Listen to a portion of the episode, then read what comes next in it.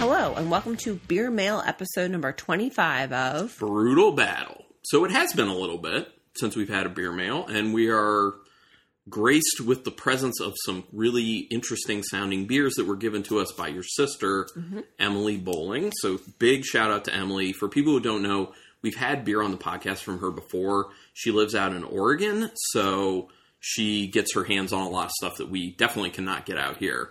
Actually, there really aren't that many breweries from Oregon that actually distribute out this way. I think really the only one I can think of is what Rogue, Right. and that's The only one I can think of. probably it. So, anyway, let's um let's get into the first beer and bef- before well, I'll introduce the first beer and then I'll talk about one that we already had from this brewery. We actually shared one with Emily when she was in town cuz she physically brought the beers to us. She, you know, came in for the holidays to be with family and she is always nice to to bring beers with her. She always does that cuz she wants to f- share what she's been drinking. So the first one is by a brewery called Funky Fauna Artisan Ales. I never had never heard of them before. They are out of Bend? Sisters, Oregon. Sisters. That's right. Yes, you should remember that one. Yeah. That was a big deal when she said it. So the one from them we've already had, and this one was really good. It's called Left for Vultures. It was a wild whiskey barrel aged saison with heirloom apples, and it was 4.4%. So the big surprising thing for me is that Rebecca liked it. Yeah, I really liked it. Because It was just- typically you're not big on sour and you're not big on saisons in Mm, It particular. depends. Um, it was just so light. yeah. Just like light and refreshing. Well, and that's the thing. Like you hear whiskey barrel aged, and you Yeah. think it's going to be a lot heavier. You think it's going to be really boozy. It was not boozy. You could get the whiskey character on it, but it yeah, it wasn't boozy. It was very light. The sour it was more like a tartness Yeah. more than a sourness, and the apples were really nice in there. So yeah, it was really, really, really good. So I'm very excited to try this one that we have for the first to taste on the on the podcast. It's their the Funky Fauna Artisan Nails Something Familiar.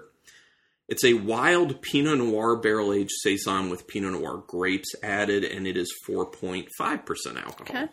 Oh, and both of those 16 ounce cans. Yeah. I mean, everything's 16 ounce cans for the most part. So, anyway, I gotta crack this open. Oop. There we go. Got it. Now, I'm a saison fan in general. If it's done right, I'm especially into uh, funky, well, tart saisons and funky. And if people remember, Rebecca, not the biggest fan of the funk.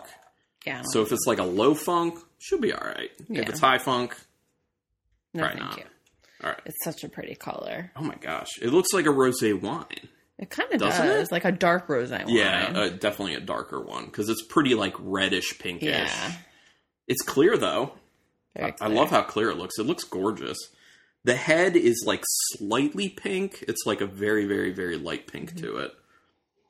Oh, It's very. It smells very winey. I, do- I was just saying, it sounds like a wine. it literally smells just like sour carbonated wine. Yes.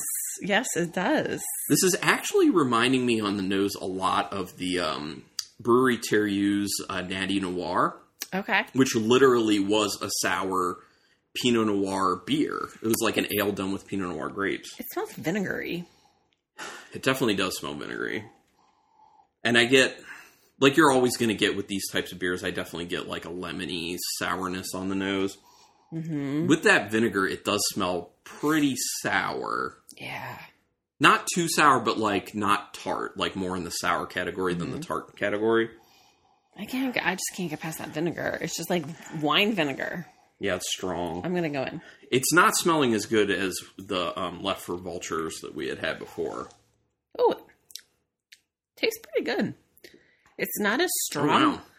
Like the nose makes you think it's gonna like slap you across the face and like With flavors, with flavors, but it's pretty delicate. yeah, it's a lot more dialed back. It's a lot more watery than I thought it was going to be mouthfeel wise. But not in a bad way, I don't think. No, you no, Think that's it's just a bad thing. No, it's just more like light and refreshing. Yeah, it reminds me of the first beer we had by them. yeah. Like bold flavors, but also light and delicate. I do get that vinegariness that you were talking about in the nose. I definitely taste that, but A it's little- dialed down from It's what you like- smell. Kind of tastes like kombucha. Yeah, actually, that's a good point. It does, it takes like a uh, a Pinot Noir kombucha basically. Yeah. It's got like a small funkiness to it. It's got that kind of underlying like A little vinegary. lemony, low grade Yeah. sourness, vinegary. Yeah. Now, that's a good point. It does actually taste a lot like kombucha, but I do get a little bit of that saison yeast flavor as well. I don't hate it. I don't love it. The first beer we had by them was a I liked a, A lot, lot, more. better. Yeah, yeah, yeah. Yeah, I Um, agree. That one was way more impressive. This one I like, Yeah, I like I do like it too, and that's saying something for me. but the Left for Vultures I like. It was really good. liked it. Yeah, so I did, I really enjoyed. I guess that. maybe we should have done this one first and then. Well, we Yeah, didn't know. Mm, we didn't but know. It would have been ideal if we had done this one first and then had the Left for Vultures on the podcast. That would have Yeah. been ideal. And you know, it's another thing too. Like It's good though. where we just like th- when we had it, Emily had just gotten here. It was right before Christmas. She was spending the night. It was exciting. You know that often always plays into how much you like a beer. That's true. That's true. Like were we just feeling like really. I don't know. And today we just took down the Christmas decorations. it's raining. We just did a Just workout. did a workout. We're just a little We're sweaty. We're tired. tired. yeah, You know, I feel like that all plays into how much you like a beer. I agree. I do. But I would say for people who are thinking about would I like this beer or not, if wine, a hybrid of wine and kombucha sounds good, yeah. Oh yeah, Like Pinot Noir is like the lightest, like red anyway, so it's very light on the on the wininess, but it's good. I like it. I mean we like kombucha too, though. Yeah, that's the other thing. If you're not a kombucha fan, you're You probably won't not like gonna like this. this, but Yeah, we drink a, an okay amount of kombucha. I used to drink a lot more at one yeah. point. You used to drink a lot. I was drinking like numerous a week, and now I probably have like one a month or so. yeah, we don't drink too much. Yeah. All right, so let's go. Oh, here, do you want to introduce the second one? Sure. This is called Cheers to the Land. It is by Falling Sky. It is a Cascadian dark ale with spruce tips. And they are out of. I don't know where they're out of. Eugene, Oregon. Okay. Oh, and the ABV 6.2. Okay, so we just recently talked about Cascadian Dark I Ale know. slash Black IPAs when we were doing the episode of the Stones 12 Days of IPA because they we had the self righteous Black IPA. So it's just funny that then Emily brings us a Black IPA Yeah. or a Cascadian Dark Ale. I wonder however if you they're more want popular out there. it. I mean, maybe. I don't know. Let's try it. This can is very full. Okay, there's one for you. I'm excited because this time of year I love Darker IPAs. stuff. Well, I like darker root stuff, and I like IPAs with spruce tips this time of year. Okay, got it. Yeah, because it's like a more wintry type. Yeah, I mean, it looks like a porter, yeah. probably. It's, it's dark, but not too dark. yeah. It's like hoppy and malty. Yeah, there's a lot more maltiness on the nose than I thought there would end up being. A lot of the times with the Cascadian dark ales, it's h- really high on like the citrusy hop notes, and then below that is kind of like the the darker roasty malt smells. But this is kind of the opposite. Yeah, like it's the very malt's malty. a lot higher. The other thing is though, we don't know how old this is. That's the problem. There's no date coding on the can, so it could be on the older end. And in that case, some of or a bunch of the hopping may have kind of fallen out. Yeah, But I smell it on there. Mm-hmm. It's just very roasty. it's like chocolatey. Do you get this the pine? No, do you? No, it's kind of more just like a light citrusy hop note, and then those roasty malty notes. So I don't really get. Oh, I get the spruce tips in the flavor. Yeah. Oh yeah. This is nice. I really like this. Oh, that's interesting because to me it's like this citrusy burst in the beginning, and then that quickly moves to the Malty. pine. I get a lot of malty. When did you get your? I get malty? I get a lot of the pine right in there, and then it moves into like an ashy, like bitter dark chocolate maltiness to it. I really like this beer. It's quite good. You know, oh, I was going to say, were you going to disagree with me? no, it's really good. Oh, it's weird too. It's this interesting dichotomy because the beginning of the flavor is pretty sweet actually, and then the end of it is pretty bitter. So it's this weird ride where you're just like, "Oh, that's pretty sweet," and then you're like, "Oh no, now it's pretty bitter." So like two extremes, kind of. Yeah. It is good though. Two very different beers. And then we have another one. I don't are we gonna do the other one on podcast?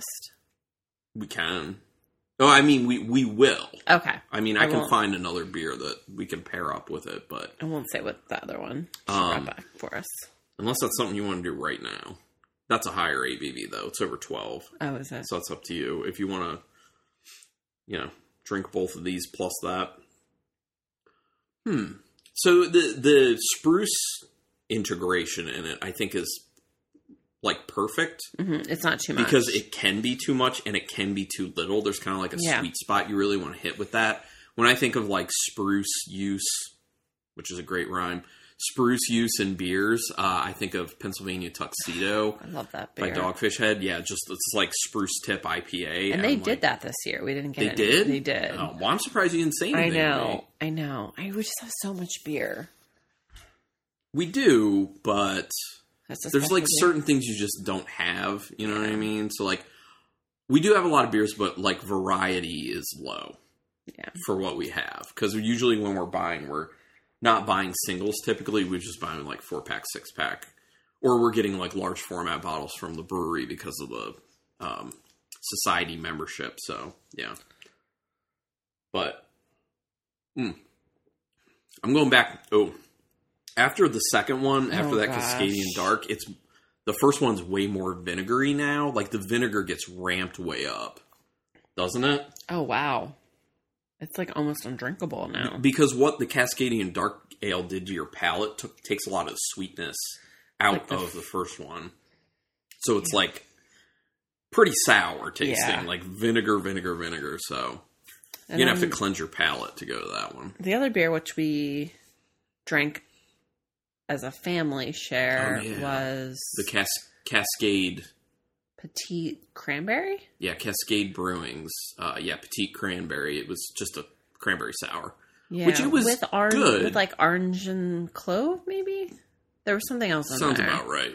It was like kind of like a holiday. It was good, but it also like was a little one note. Yeah, it kind of seemed i know this is not how they do things but it kind of seemed like a little more like not spontaneously fermented like more of like um, kettle sour style so it's like not a whole lot of depth of flavor but it, wa- it was still good though was it barrel aged? no No, no it okay. wasn't, no but yeah i mean good episode thank you Yeah. very much to emily um, always good to try other things from other parts of the united states because obviously we're on the total opposite coast of this Yeah. so yeah that's cool but um, anyway yeah thank you everyone for listening did you have any closing remarks that I you got wanna- nothing. okay so i'm not going to do all the things at the end because we do that enough and it'll happen again at some point Yeah. but thank you everyone for listening until next time Keep it brutal.